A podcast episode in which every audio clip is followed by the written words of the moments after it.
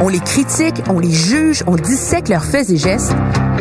Mais qui sont les hommes et les femmes derrière nos politiciens? Loin du débat partisan, au-dessus de la mêlée, je vous offre de les découvrir pour essayer de les comprendre.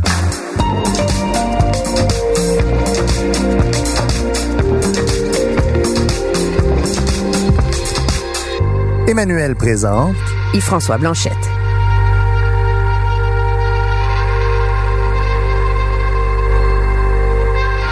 Avec une pomme de terre déjeuner. Pardon? Non. Fait que là, t'es pogné pour manger du McDo. Ben oui, mais qu'est-ce que tu veux quand une fille a faim? Une fille a faim, là. J'en peux plus, je suis en train de m'auto-digérer. Ça ressemble à quoi euh, une journée comme aujourd'hui pour toi? Mais ce matin, j'ai mis mon réveil à 6 heures pour euh, préparer ma chronique radio, mais je me suis rendormie, comme toujours. Alors finalement, euh, à 7h moins 10 à peu près, j'ai émergé, je me suis fait un café, je me suis assise dans mon lit pour préparer ma chronique avec euh, Benoît Dutrisac. Et là, j'ai fait ma chronique. Après ça, j'ai fait ma valise parce que je quittais ma chambre d'hôtel ce matin. Suis à TVA à 9h moins 5 à peu près. Là, je suis allée euh, à ce que j'appelle mon ravalement de façade. Coiffure, maquillage, qui est un moment de grande zénitude parce que tu peux juste t'abandonner à te faire catiner pendant une heure. Puis après ça, je suis montée en haut. J'ai fait Mario Dumont sur euh, la crise de SNC Lavalin de 10h15 jusqu'à et demi. Je passe à mon ordinateur, j'ai imprimé ma petite feuille de route pour notre entrevue avec euh, M. Blanchette. Et là, nous sommes dans l'Est euh, quelque part. Mais j'ai la mauvaise habitude de ne pas déjeuner dans la vie. On s'en va où? Là, on s'en va à la permanence du Bloc québécois au 3750 Crémazie-Est. Donc, on est quelque part sur le boulevard, euh, eh, au coin du boulevard Saint-Michel et de la rue Mich- Michel-Ange. C'est beau, hein? Pas? Il y a quelque chose de romantique là-dedans. Militant de longue date, souverainiste, convaincu, ex-ministre, ex-gérant d'artiste, ex-président de la disque, ouf, Yves-François Blanchette a un parcours qui sort de l'ordinaire pour un petit gars né au cœur du monde agricole près de Drummondville. Il a pris sa carte du Parti québécois à 14 ans, fait des études en anthropologie et se décrit comme un ermite à l'université. Il a fait ses premières armes en politique au sein de l'aile jeunesse du Parti québécois sous Jacques Parizeau. Un homme sans feuille de route qui finalement tombe en amour avec la scène musicale québécoise. C'est là qu'il rencontrera celui qui deviendra son protégé. Tout ce que tu veux, si tu veux tout, je te promets n'importe quoi. Tu m'avais dit. Éric Lapointe, un partenariat de près de 20 ans qui forgera leur carrière et leur vie respective. Mais l'appel de la politique est trop fort et en 2008, il plonge à nouveau et se fait élire à Drummondville. Les crises au Parti québécois, il en aura traversé. C'est en 2011 alors que, rappelez-vous, le leadership de Pauline Marois ne tient qu'à un fil que sera consacrée sa réputation de dur à cuire, de goon même. C'est la colère qui gronde. Est-ce que Pauline Marois a réussi à faire en sorte de calmer la mutinerie à l'intérieur de son parti? Ministre de l'Environnement, le temps d'un court mandat minoritaire, après la défaite, il se transforme en commentateur politique. Alors, la réponse à la question qui a flotté un peu au cours des derniers jours, c'est bien sûr oui. J'aime le mot. Et je suis candidat à la direction du Bloc québécois. Ambition, conviction, qu'est-ce qui incite un politicien à se relancer dans l'arène dans un pari aussi risqué que le Bloc québécois? Je vous présente Yves-François Blanchette. On va aller stationner sur Léonard de Vinci. Ah, non. Merde. Pauvre Léonard. T'imagines-tu un des plus grands génies de C'est l'histoire? exactement ce que j'allais dire. Une petite rue dans le nord de la ville. Ça a l'air qu'il faut sonner, c'est au quatrième. hein?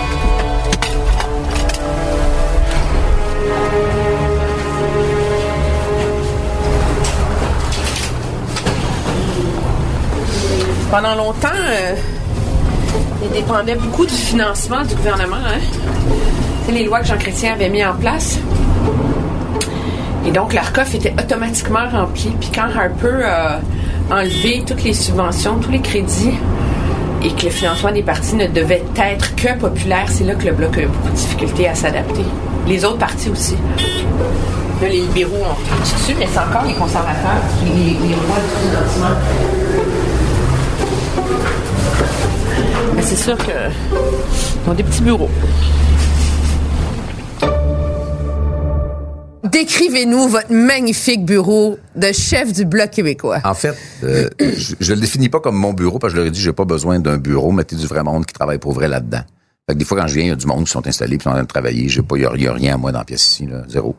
Euh, la permanence n'est pas assez grande pour qu'on se permette de dire hey cette pièce-là vide là, on va la garder pour le chef. Moi ça, ça, ça m'énerve, ça m'horripile comme concept. Mais on est sur le bord de l'autoroute 40, ce qui nous offre une perspective de villégiature absolument extraordinaire.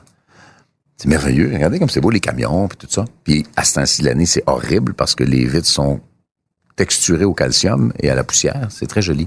Mais c'est C'est le murmure des changements climatiques. c'est aussi la vraie vie. hein, il y a quelque chose. euh, je peux pas dire que je, que je tripe sur le quartier là.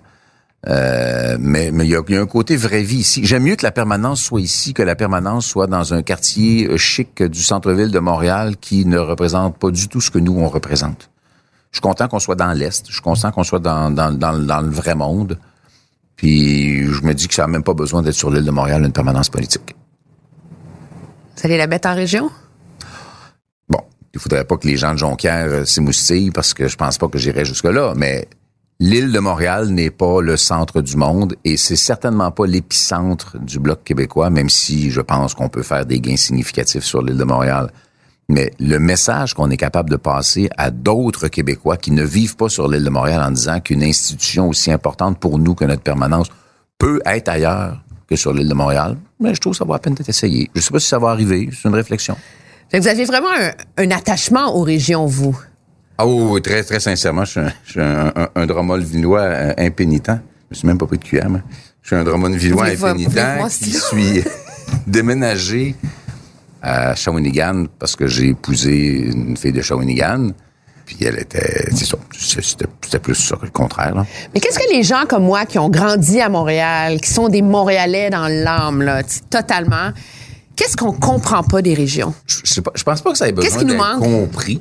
C'est juste que c'est une réalité différente. Le phénomène des régions, je pense que c'est que Montréal se comporte avec la suffisance de son poids démographique et économique.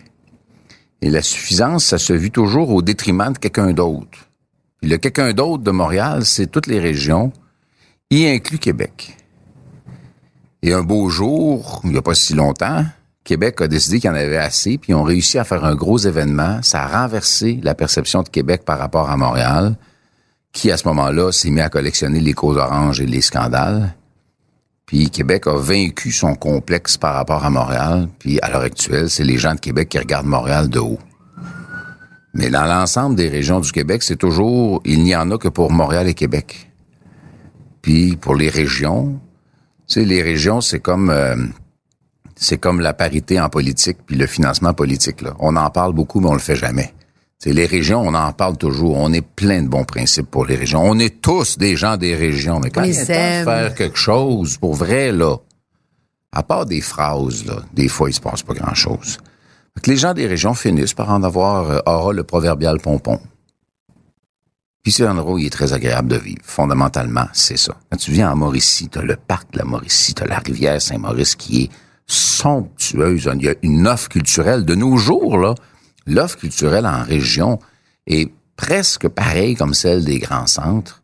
Euh, L'accès à l'information, tout ça, bien évidemment, avec Internet, c'est il n'y a plus de différence. Tu peux rester à Actonville puis tu as accès exactement aux mêmes informations puis au même moment que si tu restes. T'as pas l'impression d'être loin de tout?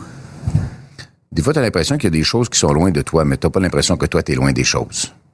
Qu'est-ce que ça veut dire, Ça veut dire que français? le centre est du monde, le centre du monde est toujours là où on s'installe.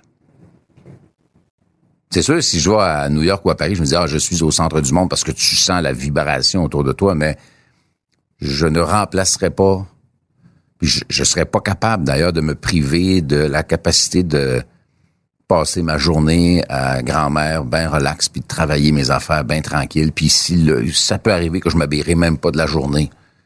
Puis je trouve ça extraordinaire. Puis les gens à grand-mère sont habitués de me voir tout croche au IGA puis ça les dérange pas. Ça les dérangerait à Montréal, vous pensez? Ben, ils me connaissent moins. Là-bas, on... j'exagère, mais on est tous un peu voisins. Là. On, on est quand même des milliers de personnes. là, mais je veux dire, il y a, y a pas, ce- il y a, ce- il y a cette espèce de familiarité, de proximité qui fait que on on n'a pas d'être- de l'impression d'être dans quelque chose d'impersonnel. On va croiser du monde qu'on connaît pratiquement toujours, pratiquement partout. Puis quand on est un peu actif dans les activités, euh, pardonnez-moi le pléonasme, mais ma, ma femme étant conseillère municipale, je vois à peu près dans tout ce qui bouge. Tu vois le monde, tu reconnais d'une fois à l'autre, tu développes des amitiés. Une, il y a une réalité, une différence dans la vie régionale. Puis moi, j'ai été en contact avec aussi par le biais des tournées, que ce soit politique ou que ce soit avec la musique. Tu finis par connaître ton Québec, tu finis par connaître ton territoire, tu finis par... Tu sais dans quelle ville, tu sais quel restaurant tu préfères. Est-ce que vous saviez que je suis probablement une des seules journalistes, j'ai appris que vous étiez l'ex-gérant de Éric Lapointe, qu'on s'est mis à parler de votre candidature comme chef du Bloc québécois. Je le savais pas avant. Oui, oui, j'ai- je vous fais un-. Non, mais je vous fais un aveu. C'est comme je vous demande de vous confier, là. Je vous l'avoue, j'étais dans l'ignorance totale. Oui, j'ai fait ça pendant, ben, en fait, du tout, tout, tout début. Euh, D'ailleurs, à, la- voix en fin de semaine, il leur a fait un petit bout de la bohème. Je pense que c'est la première chanson que j'ai entendu Eric chanter après que des amis communs m'avaient dit qu'il chantait. Là, j'ai dit, oh, t'es un peu là. je suis pas un expert, j'étais pas un expert en musique, je suis toujours pas. Mon oreille s'est développée au gré des années que j'ai passé là-dedans, mais quand même. Puis c'est la première chanson que je l'ai entendu chanter, la bohème.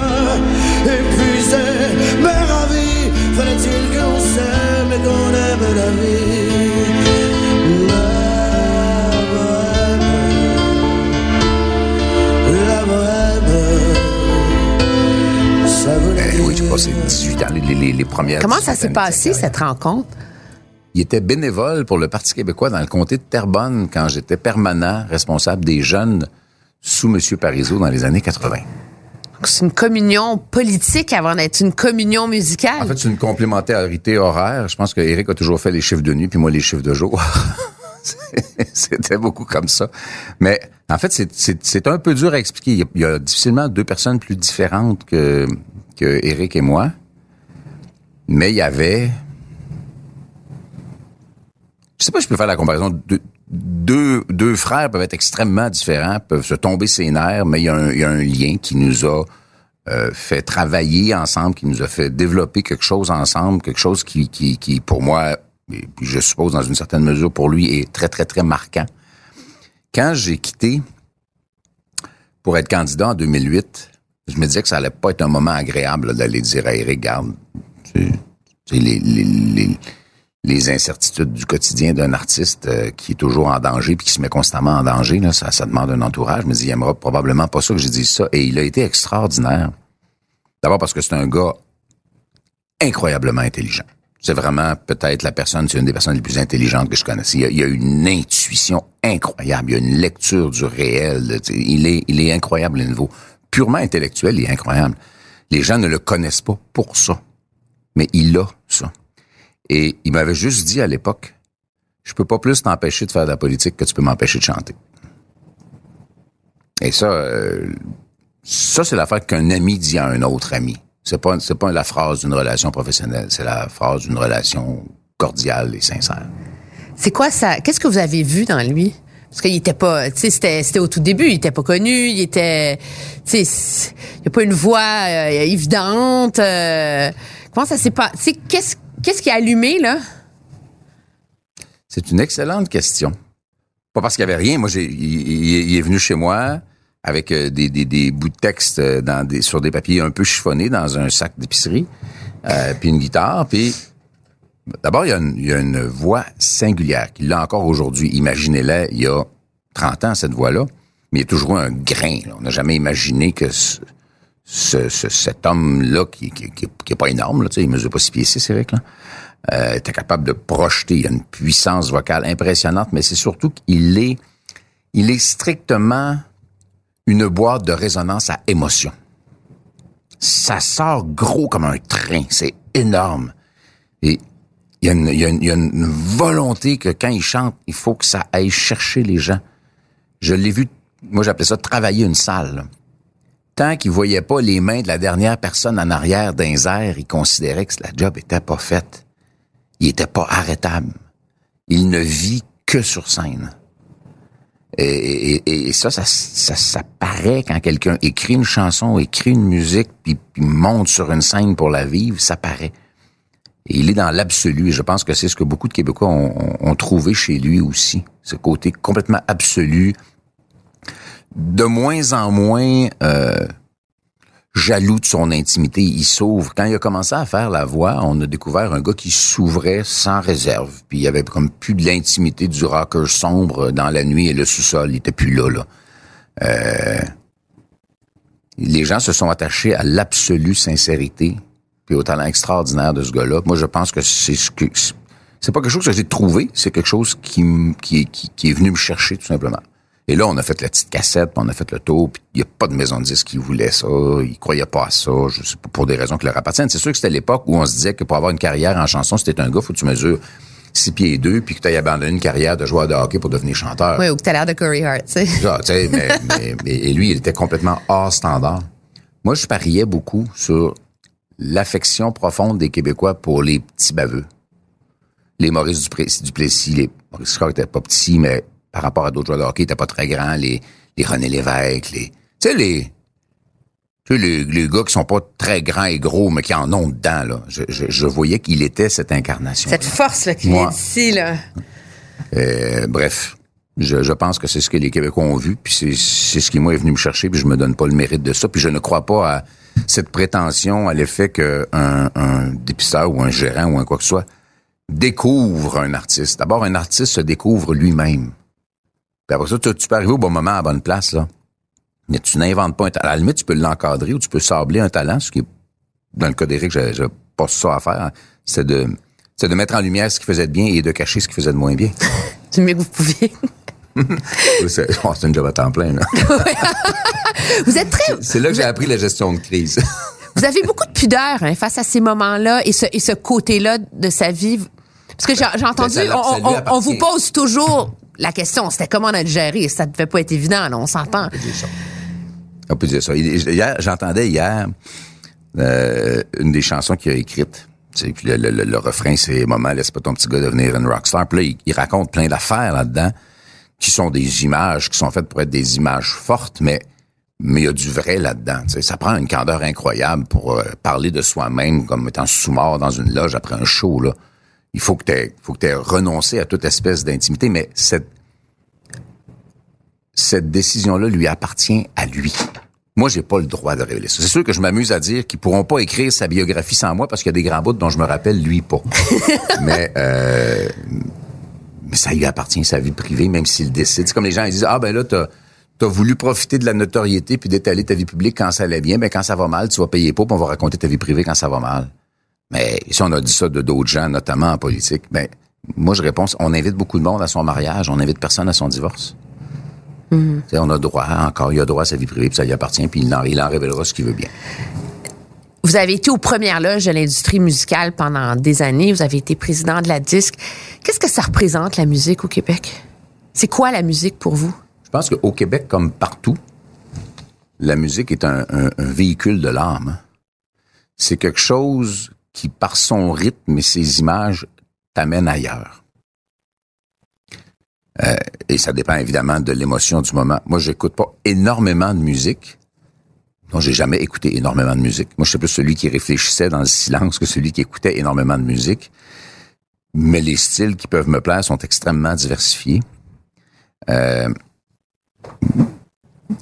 comme toutes les formes d'art, peut-être un peu moins la littérature qui interpelle davantage l'intellect, mais les formes d'art, c'est ça t'amène dans un monde d'émotions, puis parfois c'est bien utile. Il y a des chansons qui semblent davantage correspondre à un modèle mathématique destiné à espérer un succès calculé. Dans le cas d'Éric, ça n'a jamais été ça. C'est comme, brum, faut que ça sorte, faut que ça sorte lourd. et, et, et, et le rythme et le propos et les images de la musique décrochent ou te décrochent d'un, réel, d'un quotidien, d'un immédiat en deux minutes et demie. Ça, je, je pense que c'est le la vertu de la création musicale. C'est ce qui fait que d'une génération à l'autre, on n'attache pas, on s'attache pas nécessairement aux mêmes affaires. Mais c'est probablement ce qui fait que lorsque l'humain du 20e siècle a inventé le bass drum guitare, que ça c'est resté fondamental dans une large proportion de la musique populaire. Cette espèce de structure-là qui existait à l'époque d'Elvis Presley, puis qui existe encore à l'époque de Rammstein, tu peux mettre plein de trucs autour, tu peux mettre du synthétiseur, du sax, du clavier, tout ce que tu voudras, des violons. Mais il reste qu'il y a quelque chose de fondamental qui marche, qui a l'air de s'accrocher après le biorhythme humain d'une quelconque façon. J'ai acheté deux livres, je pense, qui traitent de ça. Je les ai jamais lus, comme quelques centaines de livres qui font des piles partout chez euh, moi. Ouais. Êtes-vous inquiet pour l'avenir de la musique? Au Québec? Parce qu'elle a un rôle La particulier la musique, elle est comme la langue, elle est comme la culture. euh, c'est forcément immortel. On peut être inquiet pour la diffusion de la musique. On peut être inquiet pour la capacité des gens de vivre de ça. Mais c'est essentiel à la, à la, à la fibre de l'identité québécoise, Ah, ce ça- la, la sens musique va toujours se frayer un chemin. Moi, j'ai vécu euh, la fin de la meilleure période. On parle de la musique des années 70 comme étant quelque chose d'absolument extraordinaire au Québec. Alors, les meilleurs vendeurs de musique des années 70 vendaient une fraction de ce qui se vendait à la fin des années 90. Tu sais, les 500 000 copies de Notre-Dame de Paris, ça n'existait pas. Là. C'est Robert Charlebois n'a jamais vendu ça. Là. C'était une autre époque. On a vécu le sommet de ça, mais en même temps, on a été puni par où on a péché. On a misé sur l'attachement des Québécois pour leurs artistes, pour préserver le plus longtemps possible un modèle où on vendait pas des arts ou de la musique, on vendait des morceaux de plastique sur lesquels on avait enregistré de la musique. C'est le morceau de plastique qu'on vendait. Aujourd'hui, on a accès à presque l'ensemble de la création artistique, musicale, cinématographique, littéraire, d'art visuel, avec un appareil qu'on traîne dans nos poches. Et on n'a pas besoin d'être propriétaire d'un enregistrement d'une œuvre pour y avoir accès. On y a accès à peu près partout, à peu près tout le temps, sous réserve d'un abonnement, dont le plus grand défaut, c'est que ceux qui font l'argent avec l'abonnement payent pas les créateurs puis les interprètes à leur juste mesure C'est quoi la solution? il faut que tout le monde ensemble s'entende, c'est-à-dire au niveau international, pour forcer ces entreprises qui sont parmi les plus riches au monde à payer adéquatement les créateurs dont ils se nourrissent, à la limite, dont ils sont d'énormes parasites. Ce qui les sert, c'est que les artistes s'expriment pas parce que c'est une job. Les artistes s'expriment parce qu'ils en ont besoin. Moi, les artistes qui m'impressionnent, c'est des gens qui ne pourraient pas être autre chose parce qu'il faut que ça sorte. Puis c'est pas pour des raisons économiques qu'il faut que ça sorte. Quelqu'un, évidemment, je me suis fait poser la question souvent, puis je reçois encore des trucs de gens qui veulent des conseils en musique, mais je, me considère comme plus là. Mais si tu fais ça dans le but de te monter un compte de banque, reste chez vous.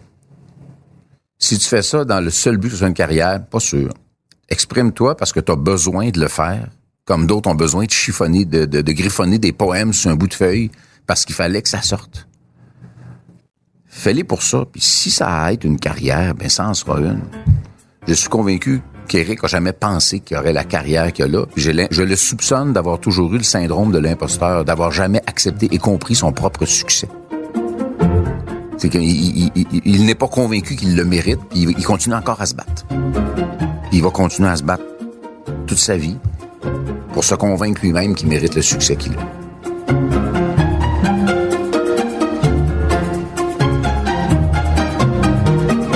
un parallèle entre la vie de rocker et la vie de politicien ou entre la vie de gérant de rocker et la vie de chef de parti? La différence première, c'est que tu es en avant.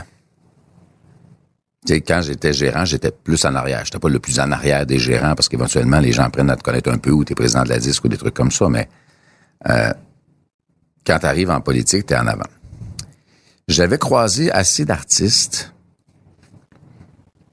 dont l'ego ou la gestion du trac était maladroit, ça donne des tempéraments invivables. Eric est pas dans cette catégorie-là. Il, il, a, il a ses moments d'éclatement, là, mais je veux dire, lui, c'était pas un gros ego. En tout cas, pas dans ce sens-là.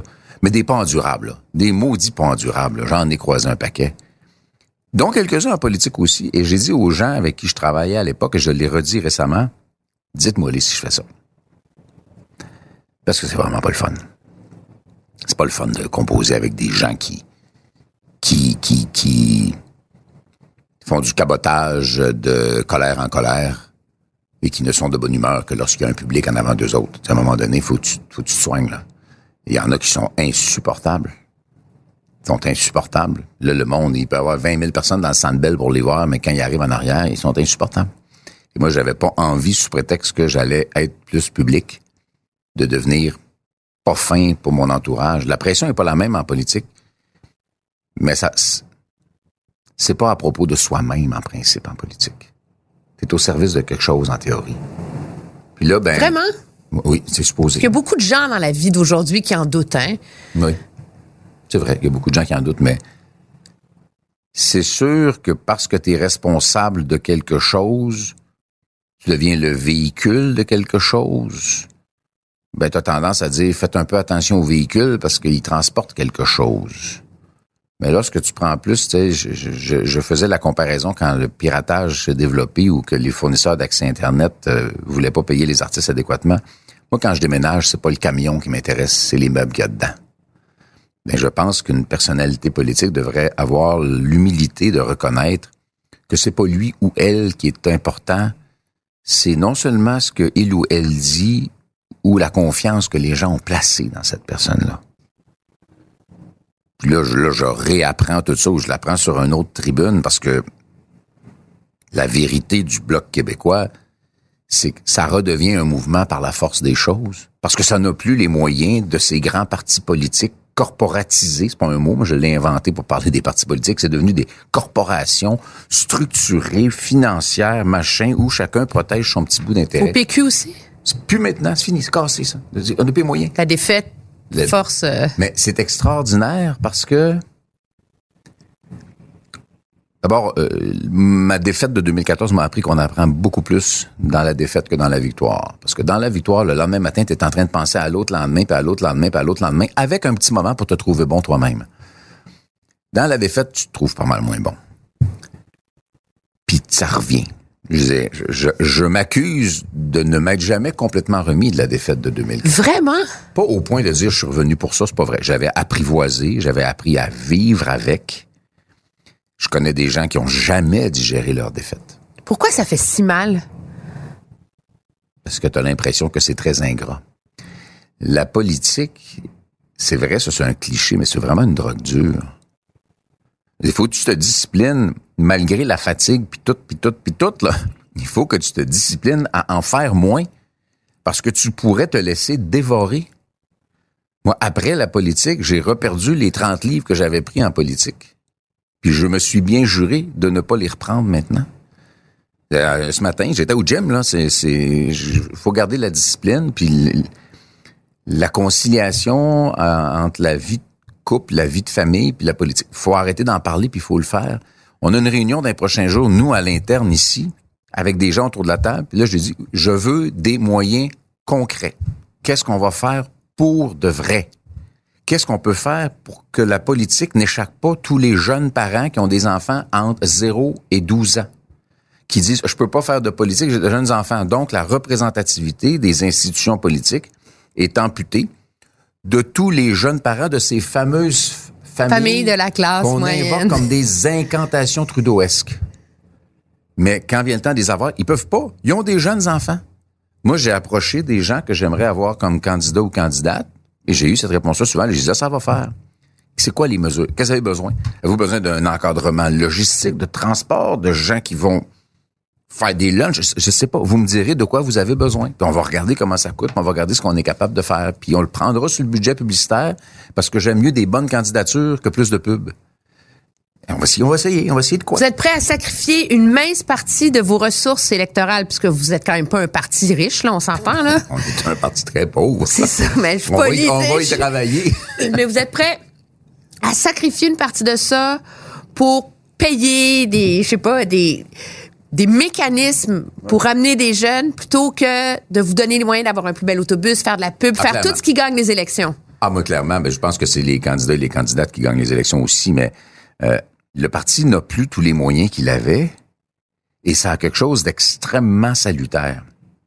T'sais, on répare le char avec des bouts de broche, là, mais il roule, puis il carbure au cœur. Il carbure à la passion des gens qui, reviennent, d'ailleurs. Il y a plus de financement et de cartes de membres qui rentrent de leur propre initiative que par ce qu'on fait présentement. C'est quand même assez extraordinaire. On fait des activités de financement. Il y a plus de monde qui, de leur propre choix, vont sur Internet, puis font des dons, puis signent le carte de membre que ce que nous autres, on est capable d'aller signer sur le terrain. La difficulté que ce soit un mouvement comme peut-être, avec des différences bien sûr, ça l'a été au, au début, quand le mouvement souverainiste a commencé à se structurer, puis il fallait qu'il invente l'é- l'équipement en- en- en l'utilisant il y a quelque chose de fascinant. Il y a quelque chose de, de, de, de, de très terroir, de très vraie vie là-dedans que moi je trouve extraordinaire. Mais c'est au quotidien, c'est dur. Qu'est-ce qui est le plus dur? C'est pas la. Pas de moyens, t'as pas, t'as pas, tu peux, pas dire. Alors pourquoi vous l'avez fait? On le paye. C'est pourquoi, je veux dire, vous étiez bien, vous étiez RDI, vous aviez une belle tribune, euh, tu sais?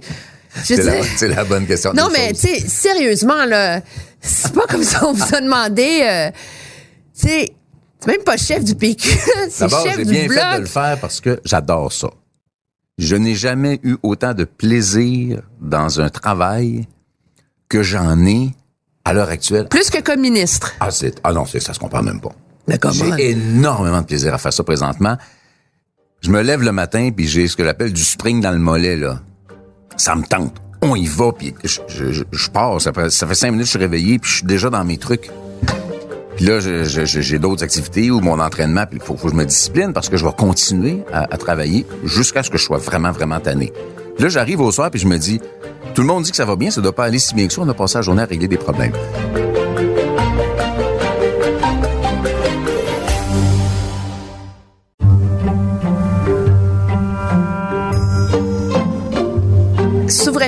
Indépendance? Dans l'usage, au Québec, les gens considèrent que ça veut dire la même chose. Alors, ça me permet de moins souvent répéter le même mot, j'en ai deux. C'est comme écologie puis environnement. Oui, mais il y en a un qui est chargé, puis l'autre qui l'est moins. Pas Non? dans, pas dans la perception du public. Ça a été sondé, ça, pas dans la perception du public. Alors pourquoi il y a une telle dichotomie? euh, tu sais, Martine Ouellette a vu qu'on dise indépendance, puis il y en a qui disent souveraineté. Vous, c'est lequel que vous préférez? Moi, j'utilise les deux selon les circonstances. Je reconnais que le mot indépendance a une charge militante un peu plus importante, alors que le mot souveraineté a l'air d'avoir une espèce de connotation plus intellectuelle. Cependant, M. Parizeau utilisait souveraineté, puis j'aurais bien de la misère à ce qu'on me convainque que M. Parizeau manquait d'engagement souverainiste ou indépendantiste. Par contre, toi, M. Landry utilisait beaucoup, euh, lui, il mettait le mot national, c'était indépendance nationale. Euh, il y, a- eu, selon les époques, des mots plus ou moins à la mode. Pierre Bourgault utilisait carrément indépendance. Chacun a sa façon, mais c'est pas des mots qui sont exclusifs l'un à l'autre. C'est des mots qui sont complémentaires puis qui veulent, dans l'opinion publique, dire la même chose. Comme environnement puis écologie, dans la tête des gens, c'est la même chose. Dans la mienne, c'est pas tout à fait la même chose. Mais je comprends que c'est moi quand je vais voir mon médecin ou que je vais au garage, j'utilise des beaux grands mots que je comprends pas.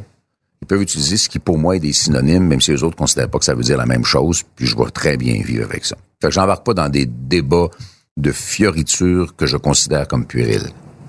Puis pourquoi elle est encore... Elle est comme, en quoi elle est différente, l'offre de la souveraineté ou de l'indépendance en 2019 par rapport à quand vous êtes entré en politique, en 87? À l'époque, et les gens de, de mon âge un peu plus vieux, très peu dans les plus jeunes, mais beaucoup dans les plus vieux, pour nous, la souveraineté était la conclusion naturelle de la Révolution tranquille.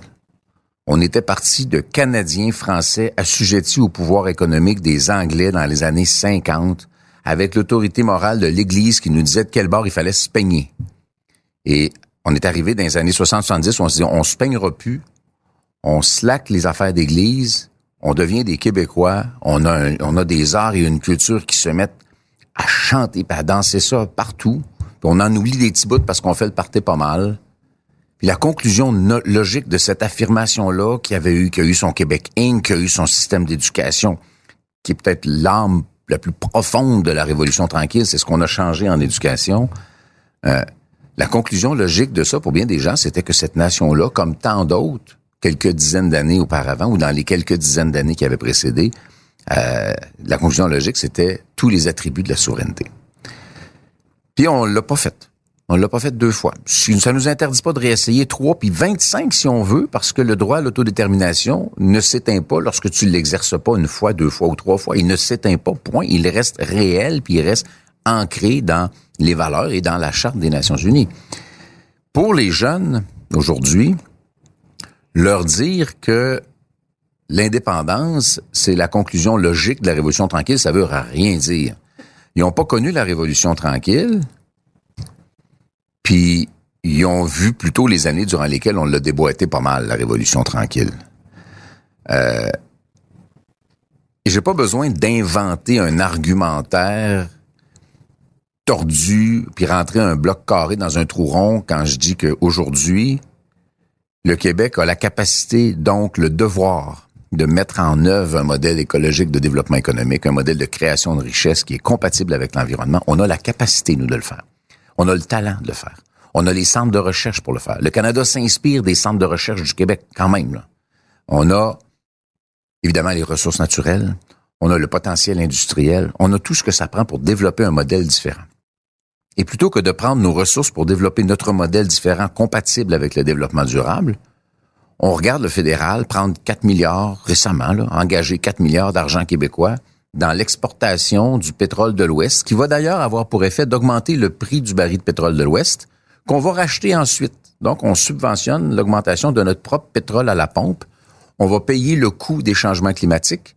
Puis on va regarder la valeur du dollar augmenter au même gré des exportations de ressources naturelles de l'Ouest. Mais ça enrichit le Canada qui contribue à nous enrichir. Il y a, il y a tout un argument à faire Il y a autour tout de un ça. argument. Là. Donc, OK. Donc, on dit à une nation, totalement légitime en soi comme nation, votre modèle à vous, ça va être de subventionner notre modèle, puis le lendemain, on va vous envoyer un chèque.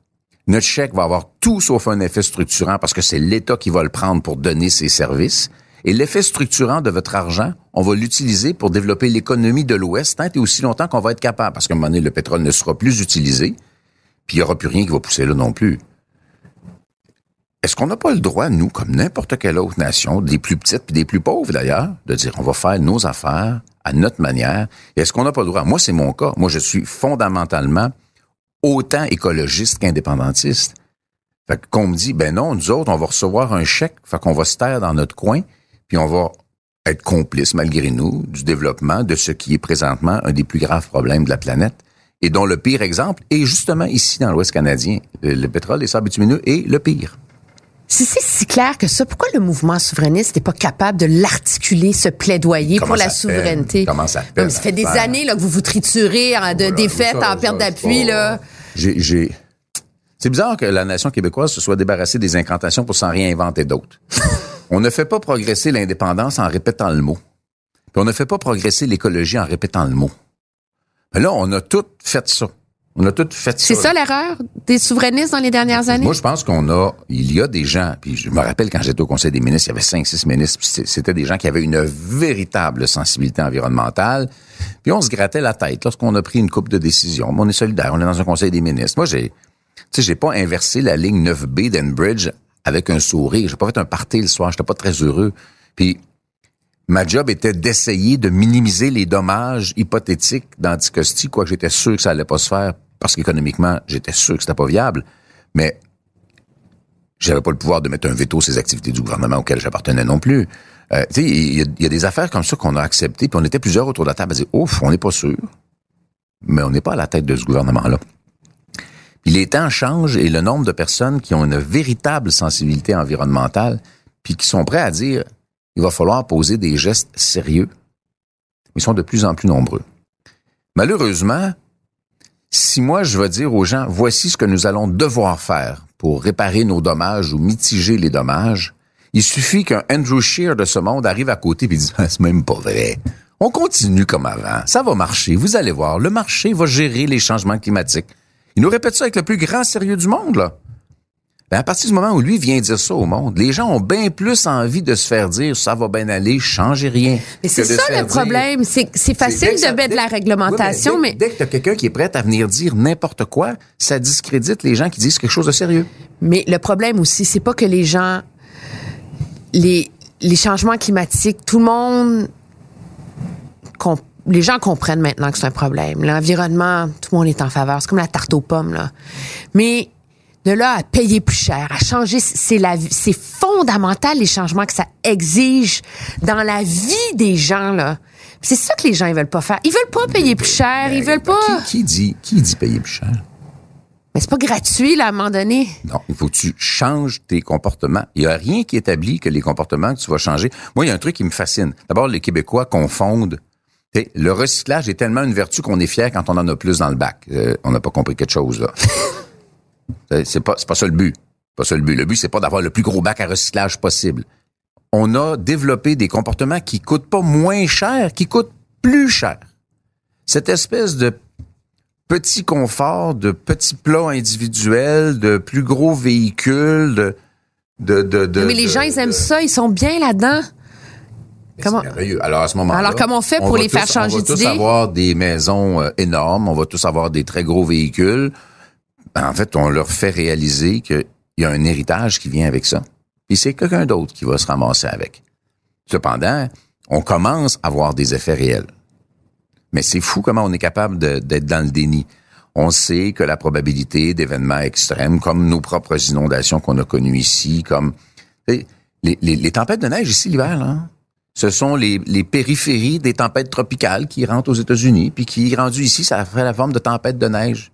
Ben oui, c'est une conséquence des changements climatiques. Les gens intègrent l'information en souhaitant que ça implique le moins de changements possible dans leur vie. Et le rôle d'un État, c'est d'avoir du leadership et d'encourager les changements de comportement. Auriez-vous pensé que le petit garçon qui est né en avril 65 dans un rang euh, un peu creux, là, tu sais, pas... euh, ben, Non, la, Saint- la- la- la- la Saint-Edmond. 22, la route 22, c'était quand même, on le chemin de Sorel, ça, ça faisait de Victoriaville à Sorel quand même. à l'extérieur de Drummondville, deviendrait chef de parti, militant souverainiste. L'idée m'est venue assez vite parce que j'étais, mon père était ce que j'appellerais euh, une grande gueule. C'est quelqu'un qui était très sentencieux puis qui pointait du doigt puis, puis c'est ça. Bon. Mais c'était pas un militant au sens structuré du terme. Mais il était à l'époque où tu un francophone régional d'une quarantaine d'années, René Lévesque, c'est ton homme. Puis des souverainistes puis des indépendantistes, il y en avait. J'ai grandi là-dedans. Euh, fait que j'ai- pas milité pour vrai avant, la vingtaine. Euh, mais j'ai grandi là-dedans. Euh, donc, je n'étais pas surpris d'avoir une sensibilité politique. Là. Sauf qu'à un moment donné, tu n'es pas supposé de garder une conviction sous prétexte que tu en as hérité de ton père qui avait une grande gueule. Tu dois développer ton, tes propres raisons, tes propres motivations, ta propre rationalité. tu sais. J'ai envisagé d'être socialiste dans ma vie, ça a duré 20 minutes. Parce que Ah oui? j'étais convaincu que le socialisme et la démocratie étaient incompatibles. Le socialisme au sens où on l'entendait dans les années 70, là, pas aujourd'hui. Le mot socialisme, c'est parce qu'il est cute. Des fois, il est cute. Tu me dis maintenant, c'est à la mode de dire socialiste, mais il n'y a pas grand monde parmi ceux qui disent socialiste qui ont lu Marx. Là. C'est, c'est une autre affaire. Là. Euh, parce que je trouvais que c'était incompatible avec la démocratie. C'est si la majorité considère que le système abuse d'eux autres, ils vont changer le système, puis lorsqu'ils vont avoir amélioré leur sort, ils vont vouloir que ça change le moins possible, puis ils vont reculer à quelque chose de plus conservateur comme approche. Il y a une espèce de balancier, et ce sont nos démocraties occidentales. C'est pas nécessairement une si mauvaise chose. Ça aussi non plus, ça se dit pas dans un discours euh, normal Non. politique. C'est le monde, on dit, hein, quoi? Pourquoi il nous raconte ça? Mais c'est ça que vous aimez de la politique, c'est cette réflexion-là. J'aime les raisons. Plus que j'aime les le- raisons pour lesquelles on le fait.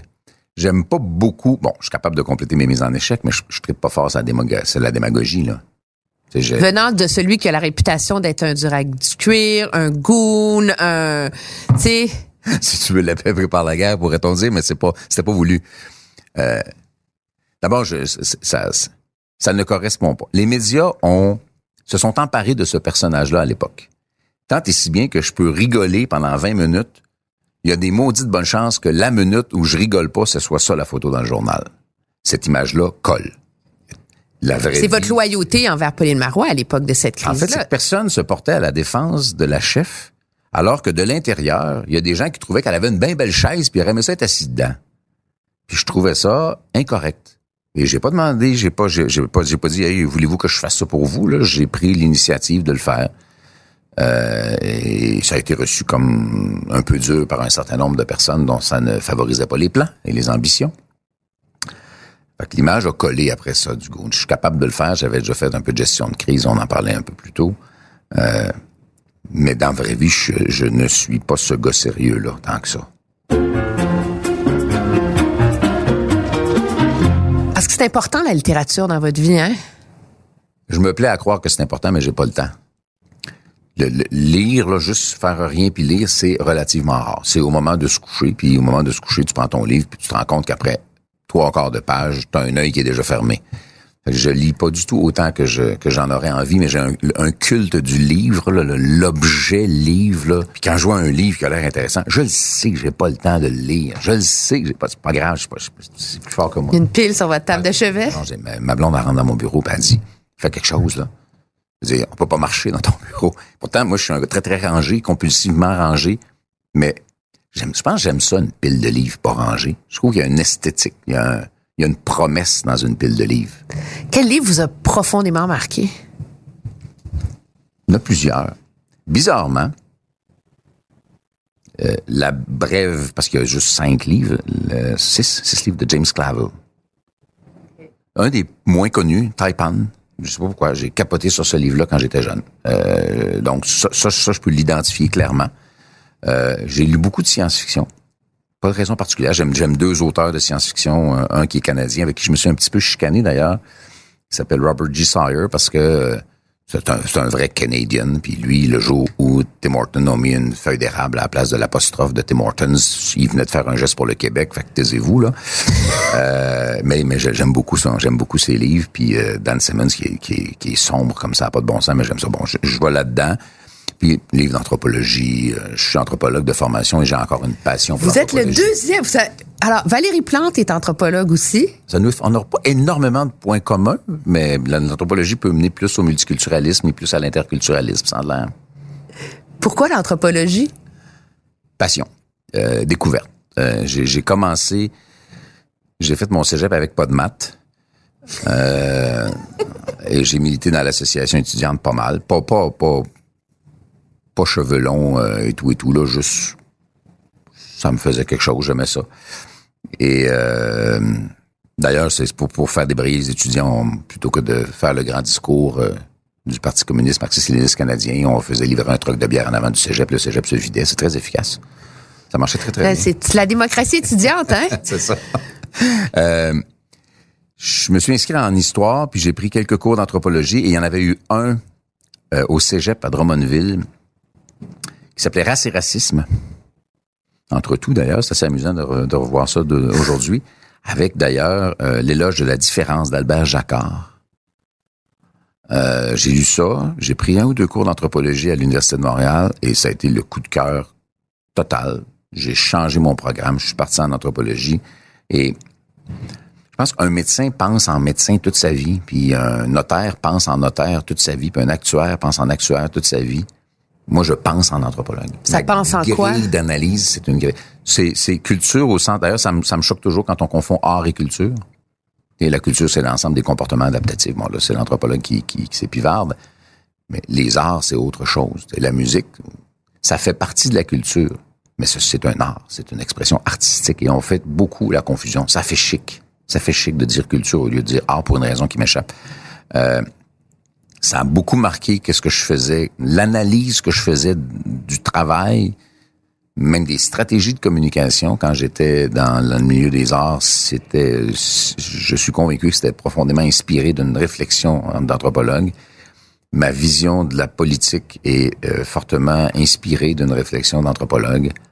Ma tentative de compréhension de quelque chose quand ça se produit, c'est encore inspiré d'une réflexion, d'un type de réflexion d'anthropologue. Vous avez jamais voulu poursuivre là-dedans? Oui, j'ai en, en fait, je n'étais pas répété les pas à ma conjointe. Si je n'étais pas retourné à la politique, je voulais retourner à, ben, je voulais d'abord enseigner, euh, enseigner, écrire, et j'ai toujours le rêve d'aller faire une maîtrise en anthropologie. Même si on me disait, ben non, on va faire un MBA, puis on va t'engager à l'université, puis ma, passion reste l'anthropologie, puis de retourner, euh, de retourner sur le banc d'école, puis faire de la recherche. C'était un ou l'autre. là.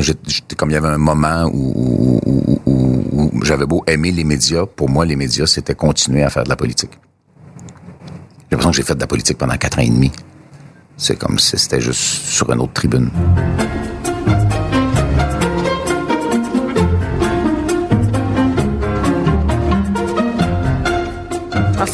Le greffier du conseil. Non, mais ça m'a ouvert une porte, un truc je veux vous entendre. Le, fi- le greffier du conseil privé, euh, en témoignant à Ottawa, a dit qu'il est inquiet pour le Canada. Le vomitoire de Twitter empoisonne la vie politique. Est-ce que vous partagez cette analyse? Là, on va parler à l'anthropologue. Les gens ont quand même l'impression que les élites n'ont pas livré leurs promesses, puis à la limite, les ont trahis.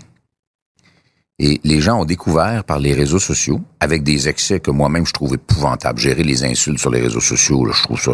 J'essaie de, de, de, de- faire mon. Je m'occupe de mes propres réseaux sociaux parce que c'est un, c'est un, c'est une conversation en direct avec du vrai monde. Pour faire le ménage des imbéciles qui viennent ramper là-dedans, puis c'est épouvantable de lire. Parce qu'on vous accuse d'avoir fait pas mal de dérapages, vous aussi, d'être assez vitriolique par moment. Moi, a- Je suis capable de défendre pas mal tous mes dérapages. mais, donc, vous êtes pas si pire que ça. Ah non, je ne, je ne, j'essaie de ne pas utiliser l'insulte euh, personnelle. Je peux pas jurer que je l'ai jamais faite, là. J'ai déjà eu des débats animés.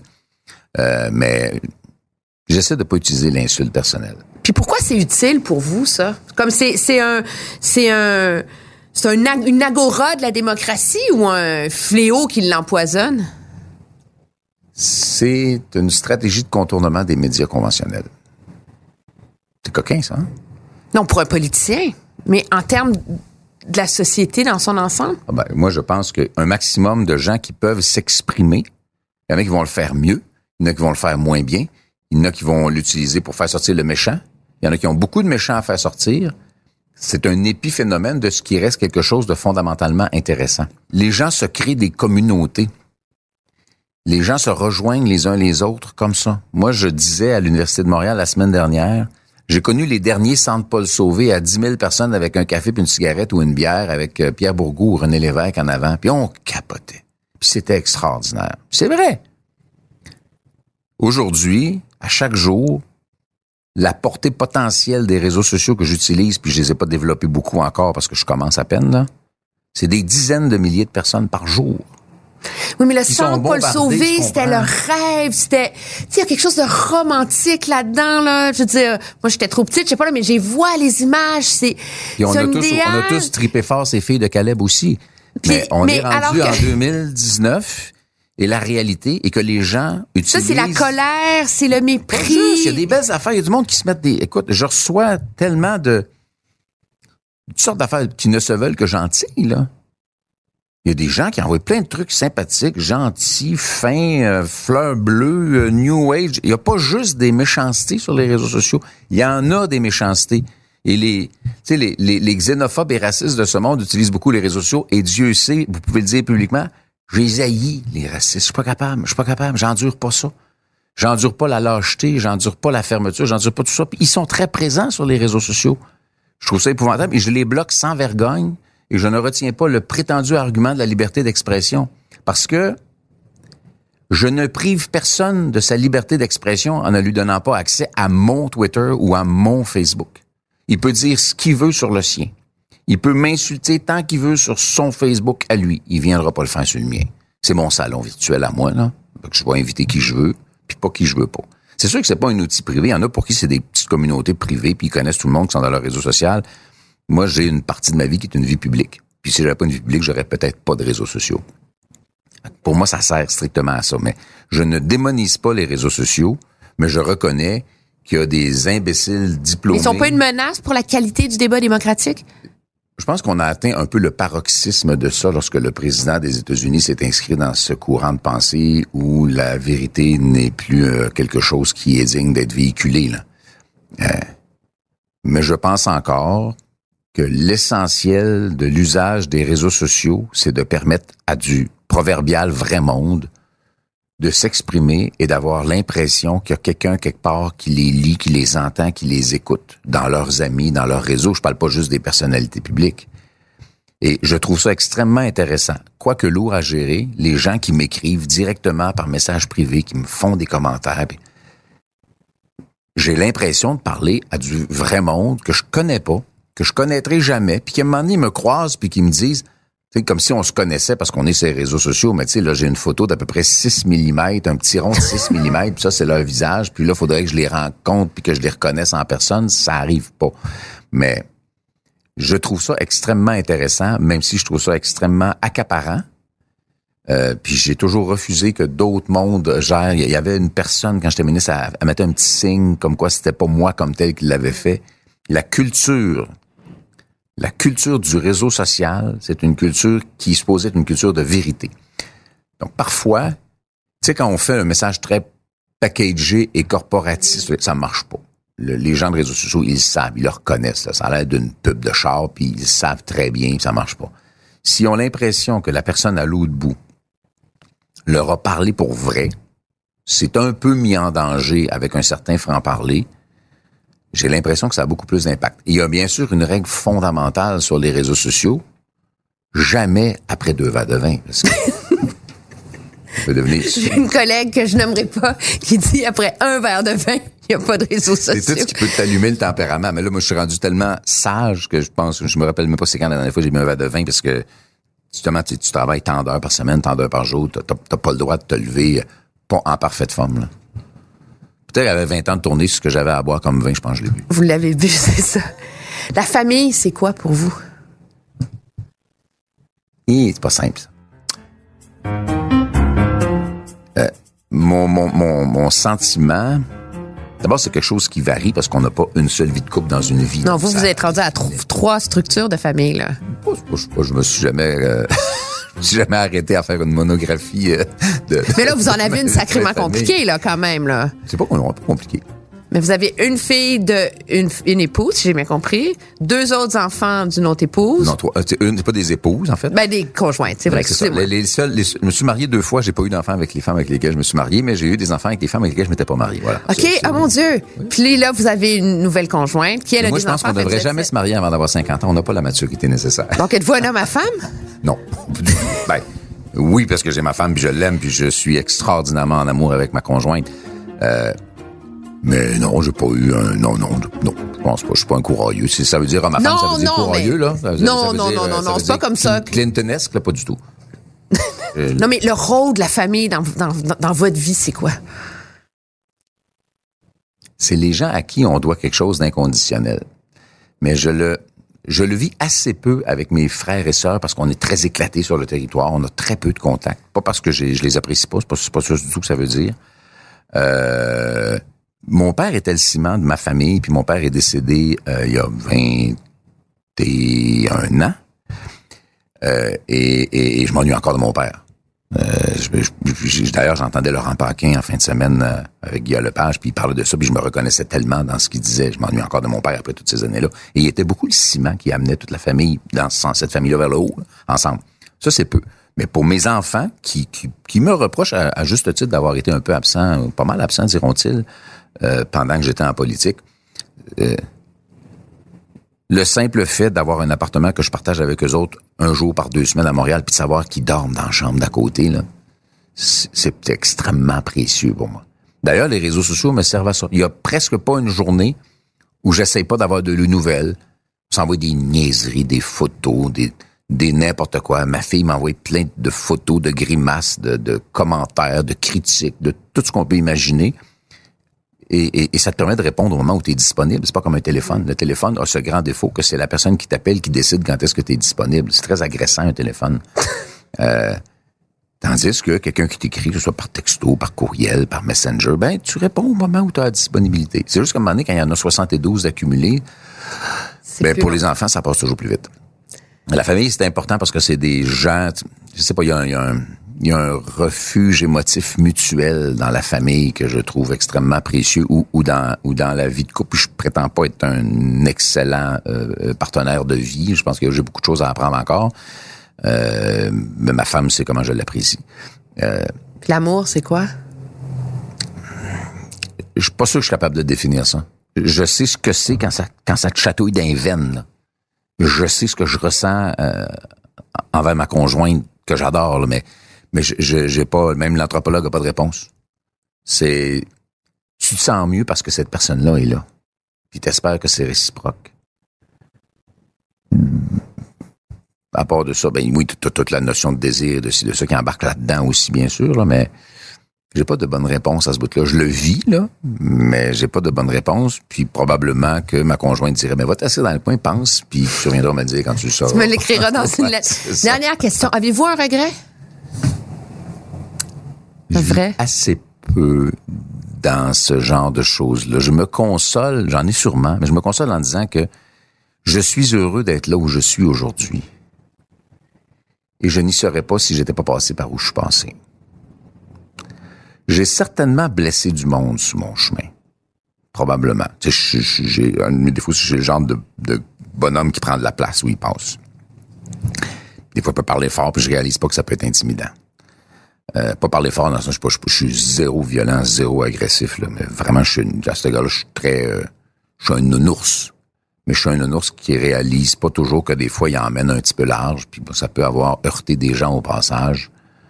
Aujourd'hui, j'ai développé l'habitude que, écoute, la caricature, c'est un monsieur qui vient me parler au Costco, puis après, je continue mes affaires, puis j'ai peur de pas y avoir parlé assez longtemps. Je le cherche dans les allées pour retourner y parler, parce que j'ai peur qu'il soit blessé, parce que j'ai pas parlé assez longtemps ou si je dis quelque chose à quelqu'un dans mon entourage puis j'ai l'impression d'y avoir dit pas assez gentiment. Mais je le rappelle pour être sûr qu'il est correct. Je j'aurais pas fait ça il y a 15 ans. J'aurais pas fait ça quand j'étais quand j'étais ministre. Aujourd'hui, je perçois davantage la chance incroyable que j'ai que des gens aient dit c'est complètement débile ce que tu fais là de t'en aller au Bloc québécois, là mais parce que tu y vas, puis parce que c'est toi, je vais y aller. Et ça, c'est c'est un trésor que des gens m'ont m'ont- m'ont- m'ont- confié. Puis j'ai le devoir, outre d'être à la hauteur de la confiance de tout ce monde-là, là, j'ai le devoir de les laisser savoir que j'apprécie j'apprécie ça. Et je suis pas sûr qu'il y a quelques années, j'aurais eu cette sensibilité-là. Mais des affaires qu'on n'est pas capable de faire avant 50 ans, finalement. En attendant qu'il y ait d'autres affaires qu'on n'est plus capable de faire quand on est rendu très vieux. Mais ça, il m'en reste encore pas mal. J'espère qu'il m'en reste encore pas mal, mais voilà. Fait que je suis très, la, la- la question qui a amené à ça, c'est je suis extrêmement content d'être là où je suis aujourd'hui. Je suis désolé si ça a heurté du monde sur le chemin, mais non, je vis pas dans les regrets. Merci. Ben, c'est un plaisir.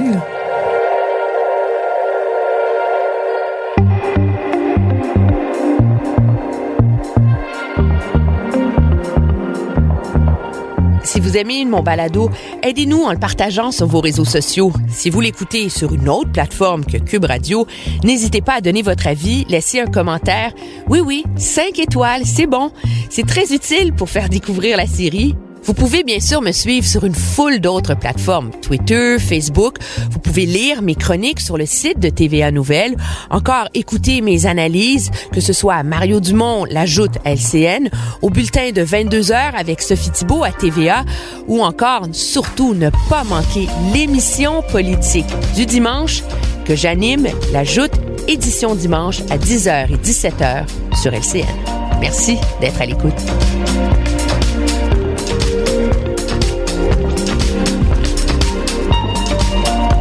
À la recherche et l'animation, moi-même, Emmanuel Latraverse.